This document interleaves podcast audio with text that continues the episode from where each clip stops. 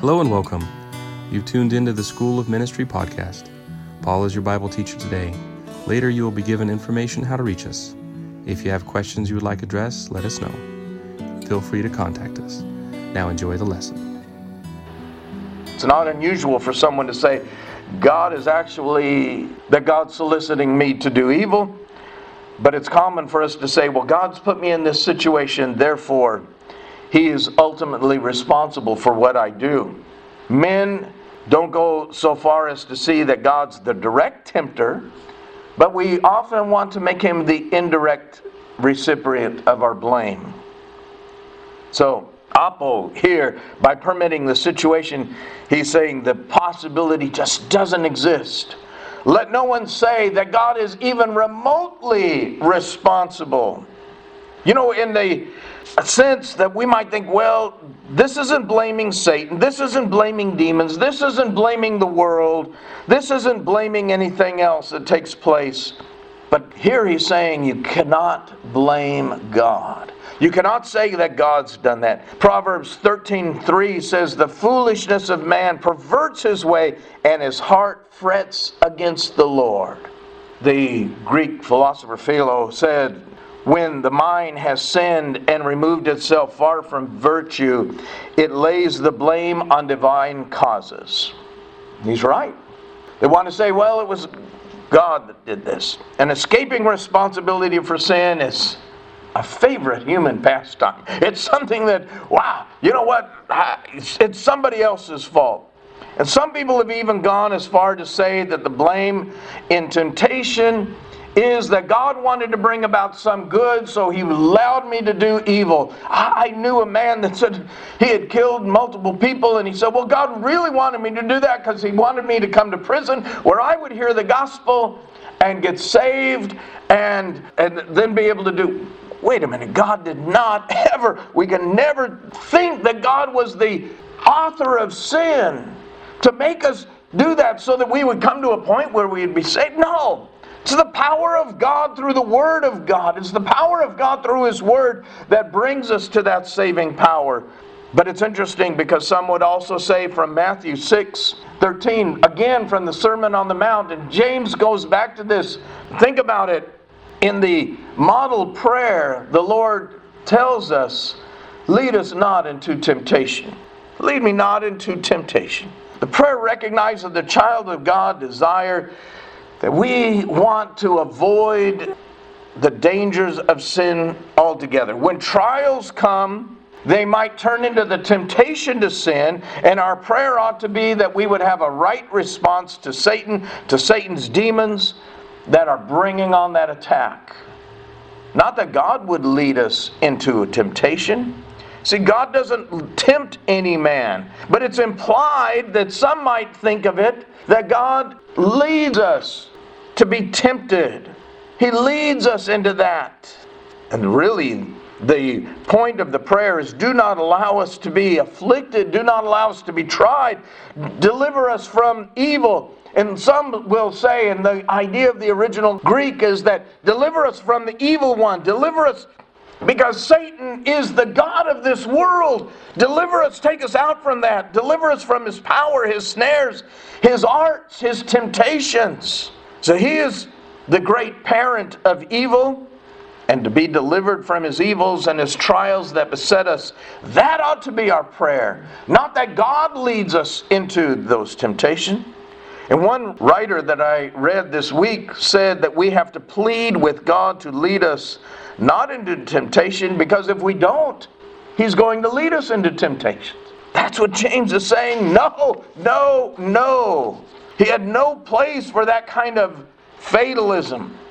It's kind of like the poor man that blames his poverty, that because he's poor, he's become a thief. He steals and he thinks himself justified in stealing because he was poor, because of his circumstances. Or like the drunk who goes out wrecks his car and he kills somebody, and in the process, he begins to blame my marriage. I have an unhappy union, or I've been drinking because my business is driving me to drink, the pressures you don't understand. And he tries to excuse himself from any real guilt. Men blame God for inner passions. Man blamed God for creating their circumstances. And so that's where we have to be very, very cautious. In the light that led astray is really a light from heaven, was something that Burns said also. Not true. It is not the light of heaven that leads us astray. So James says this is intolerable. God is not responsible for temptation. You cannot say, he is not responsible for temptation. He's not responsible for the results of sin. Is exactly what James is telling us. God is not responsible. Now, to support this, from verse 13, James gives us five proofs. They're very practical proofs. In these proofs, we see that although God is not responsible for temptation and therefore sin, number one is because of the nature of evil. Let no one say when he is tempted, I am tempted by God.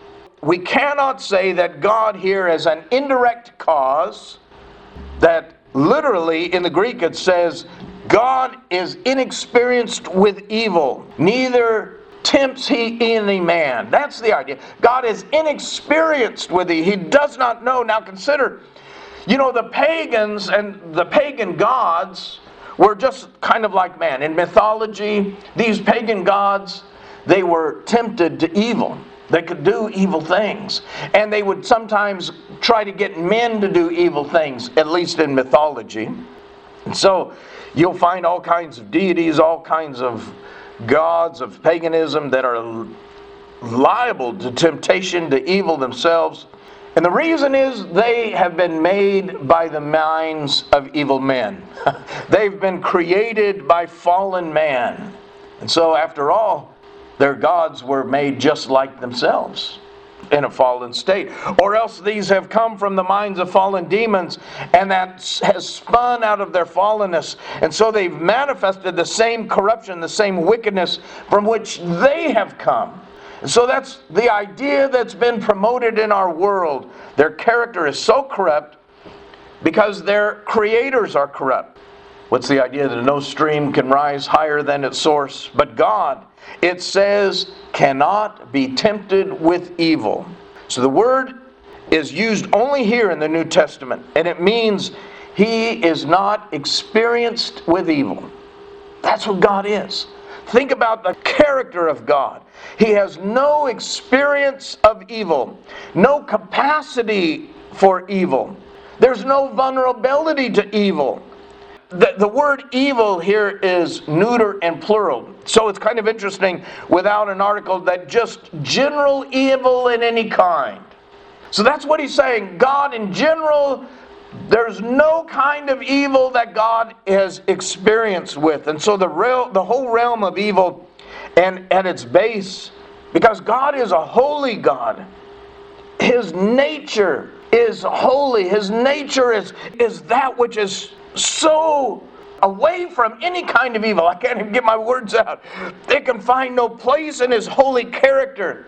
The nature of evil is so apart from the holiness of God. How many times in the scripture have you seen, Holy, holy, holy is the Lord of hosts? In Leviticus, the Lord is holy. The Lord is holy. Over and over, it repeats, The Lord is holy. Even in the New Testament, 1 Peter 1 and 16, the Lord is holiness, is holy. Holiness cannot be penetrated by sin.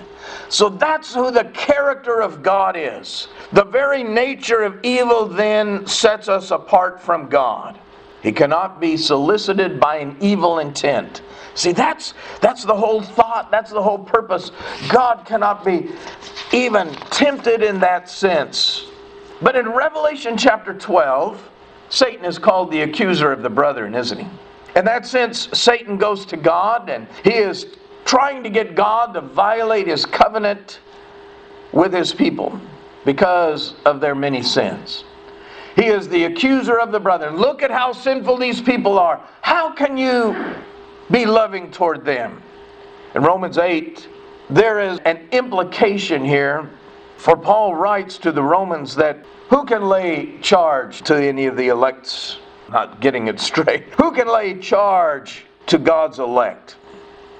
But no one can do it because Christ has justified us already before God. There is no one. So it seems like there is an unnamed person here who is wanting to condemn us, to lay some kind of a charge before God. But God has n- absolutely no vulnerability to being tempted.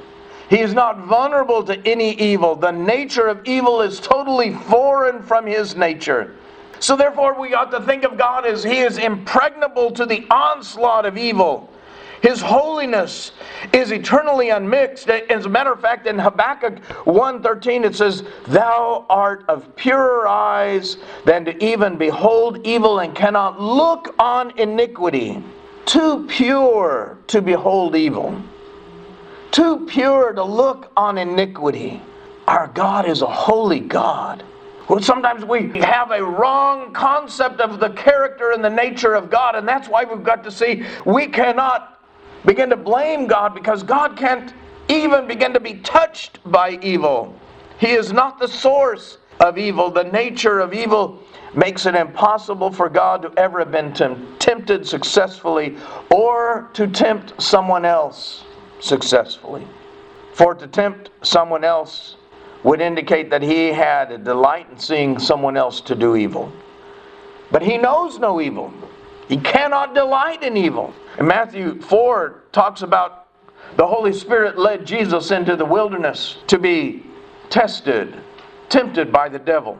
And someone might say, well, didn't God by the Spirit lead him out to temptation? No. The Lord led him out to be tested, and since he passed all of those trials, all of the tests, none of them ever became a real temptation or soliciting to evil because they never led Christ to sin. All through those tests, he was proven to be the Son of God. He was proven to be who he was Jesus, the second Adam. He did what was right where the first Adam failed, the second Adam succeeded. And then the angels came and ministered to him. Why? Because he could not be touched and tempted by evil. And so we see here, this is kind of what James has been talking about. Sometimes our trials come and if we're obedient to God, they do not become temptations into sin. So, the very nature of God, James says, James tells us that the nature of evil and the nature of God cannot be the source of temptation. And sin, it's so contradictory to God's nature. And second, maybe we'll get through two points. The nature of man. The nature of man not only what evil is, but what man is. And we look at verse 14. But each one is tempted when he is drawn away by his own desires and enticed. Each one is drawn away.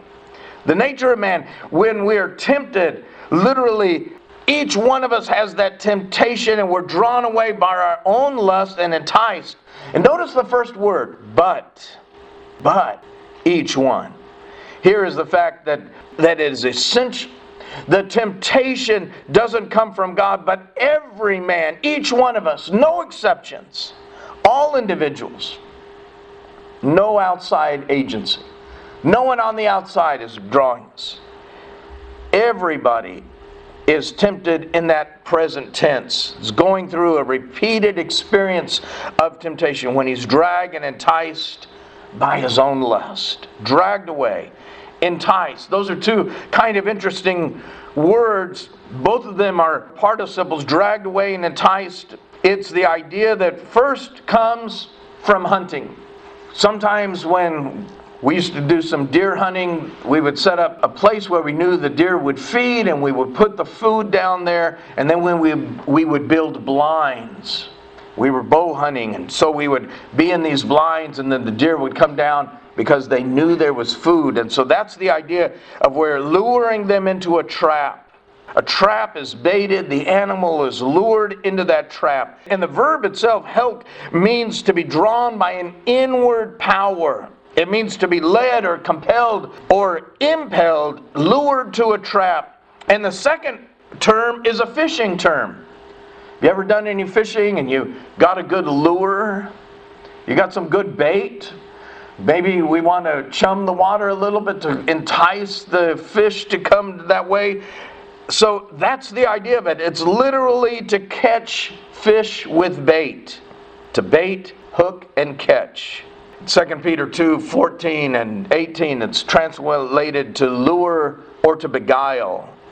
It means to catch that fish with bait. The problem is that every person is tempted when the hook is baited or the trap is baited. We're lured away, we're compelled away, we're dragged away by our own lust. These terms, we see the one being tempted, lured, deceptively, then hooked and trapped by sin. Just think about that imagery there. Think about the reason that animals are baited or trapped or fish are baited and trapped. It's because it looks good, looks attractive, looks inviting. They want to see the bait. And instead of the anticipated treasure, the, the pleasure, the food that they're going to gain, it means the pain of capture and death. And so it is with temptation. It dangles out there. It promises a tasty indulgence.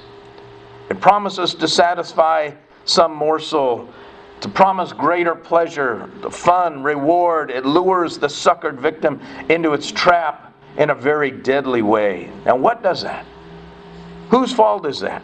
What pulls us so strongly into that bait? Is it God? No. Is it Satan? No. Satan may bait the hook. The world baits the hook. The demons bait the hook. Men bait the hook. There's all kinds of things out there that pull us to that hook. But what pulls us? It says our own lust. Very emphatically, his own lust. He emphasizes that it's taking our own particular bent, our own desires, and you know what? I believe that Satan does use our, and he studies us to see how we would be leaning this way or that way. You see, because he's wanting to know how can I bait the trap? What's going to be the good food? Because there might be something that repulses you but attracts me, or repulses me but attracts you. I could talk about some gluttony, the sin of gluttony, having just come after Thanksgiving. Now, that would be a mean sermon just after Thanksgiving, huh? Because I ate a plate and I ate a second plate. And then they brought the pie. I had to eat the pie even though I was so full. It was my circumstances. Something else made me do it. I'm enticed by my own lust because I wanted the pie.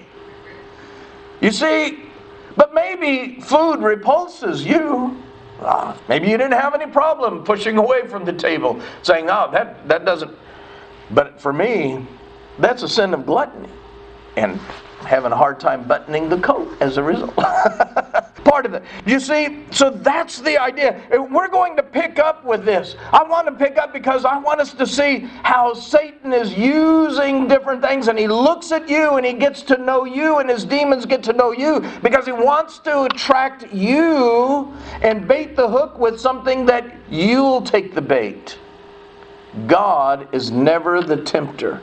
God is never the one. We cannot say, I'm tempted, God, for God cannot be tempted by evil, nor does he himself tempt anyone.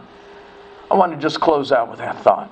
And we're going to pick up going to pick up and look at the very nature of that temptation, the very nature of evil. We see the nature of God. God is who He is. He is a wonderful, amazing, holy God that cannot be touched or tempted by wrong but we are drawn away by our own lust. We are drawn away on our own. We can't blame God, it's not Him. But our own sinfulness has separated us from God. And we need Him as Lord, as Savior. That's why Christ came. That's why Christ came. He passed the test. It was not a temptation to sin. He endured the trials. He went through it that he showed himself the Son of God, the only one who was perfect, because you and I have fallen. You and I have that old sin nature, that old flesh that will draw us away. How do we act? How do we come back? How do we be restored to God? Only through the blood of Jesus Christ that was shed on the cruel cross of Only through Christ can we come. Not of works, lest any man should boast. It's not what we do, it's what Christ has done. So he offers today eternal life to you. He offers today the overcoming of sin, the overcoming when those trials come. It's our choice. How will you react? How are you going to react when that temptation, when the trial comes? Are we going to obey? Is that going to fall and lead us into sin because we've chosen to disobey God, to not believe His word? A holy God, a righteous God, a loving God, a God that is cannot be touched by evil is not putting you in a position that He wants to see you fall. He loves us. And that's why He gave His only blessed, beloved Son, Jesus Christ, to come into this world to be the perfect second Adam, to be that perfect man, so that you and I can have eternal life. Are you living that abundant life? Child of God, I hope that today this has encouraged you just from the words of James that it's encouraged you. Let's not blame someone else. Let's take the blame where we have sinned and fallen and let's just trust in the blood of Jesus Christ. Let's put our trust and our hope in Him. If we failed in the past, that's okay. Confess it and let's get up and move on and do it to the glory of God. Because He is the one who is restored. He knows who we are, that we are but dust. But He doesn't want us to continue falling down. He doesn't want us to continue in the same old pit and, and, and failures. Won't you come? Thank you for listening. We hope you've enjoyed the message. We trust you've been encouraged, challenged, or generally built up spiritually. If this lesson has sparked questions on this or other topics, please see our contact information in the description or email us at school of ministry at gmail.com. We look forward to hearing from you.